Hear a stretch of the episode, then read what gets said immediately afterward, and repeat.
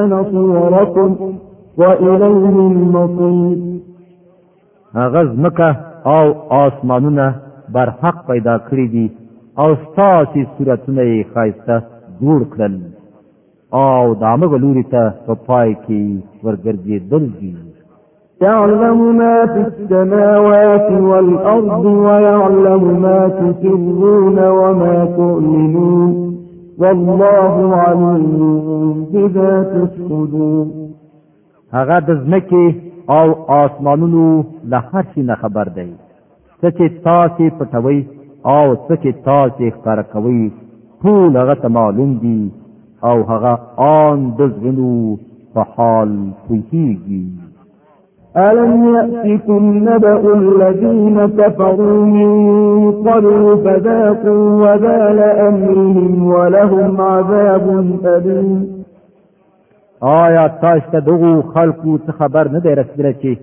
د تاسو نه مخکې کفر اختیار کړی وو او بیا یې د خپلو ناوړه عملونو خوند وڅکه وړاندې د هغو لپاره یو دردناک عذاب دی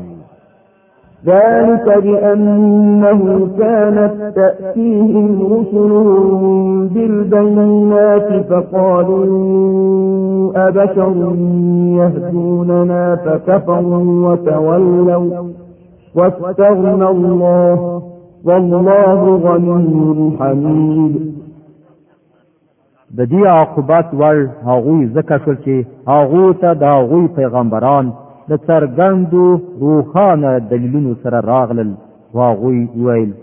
آیا انسان موږ ته لارښوونه کوي په دې توګه یې له منلو نه انکار وکړ او مخې ترې واړاوه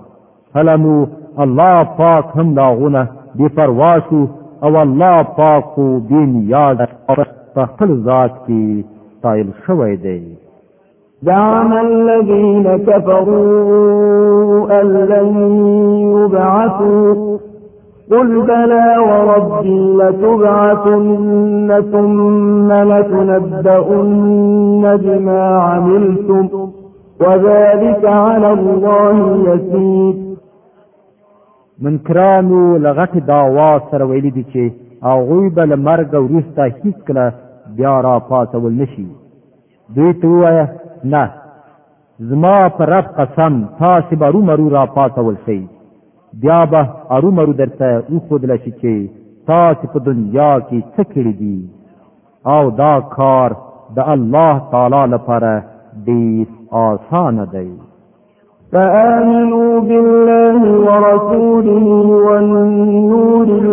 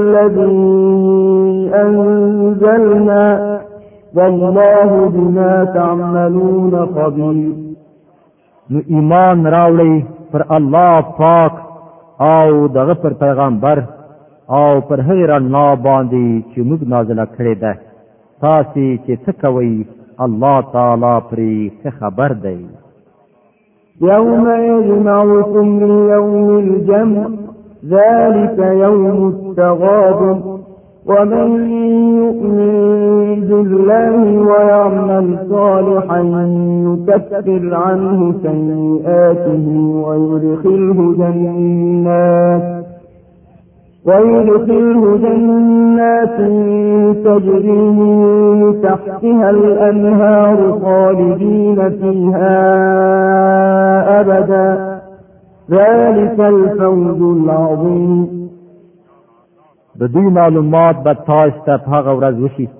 کله چې د غونډې په ورځ هغه تاسو ټول را غونډ کړي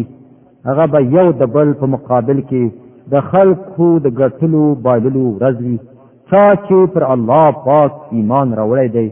او نیک عمل کوي الله پاک به دغه ګناه ورزوي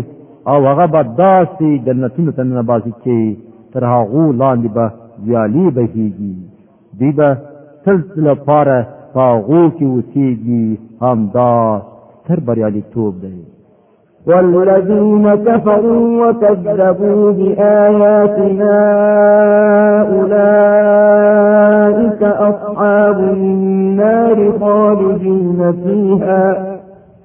وبئس المصير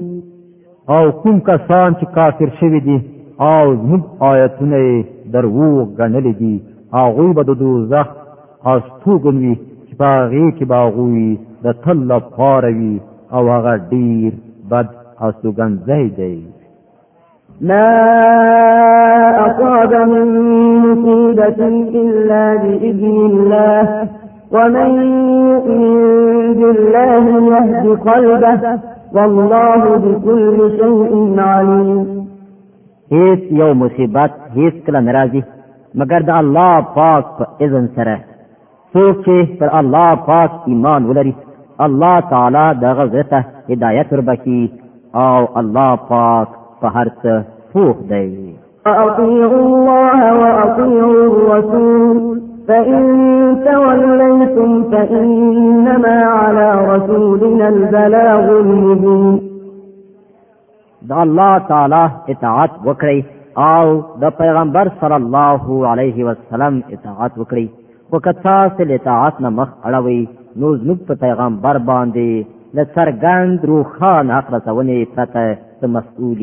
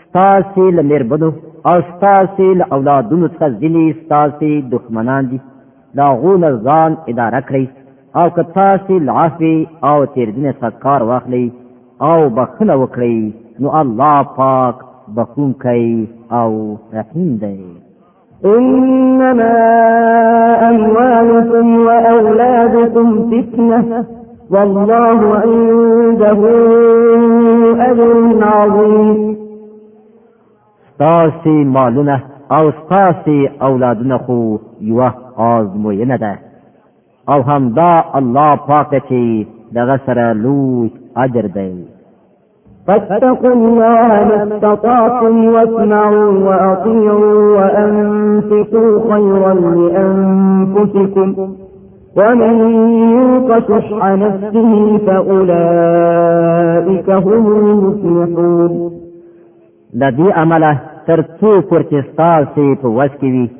لا الله پاک نه ویریدونکي اوسئ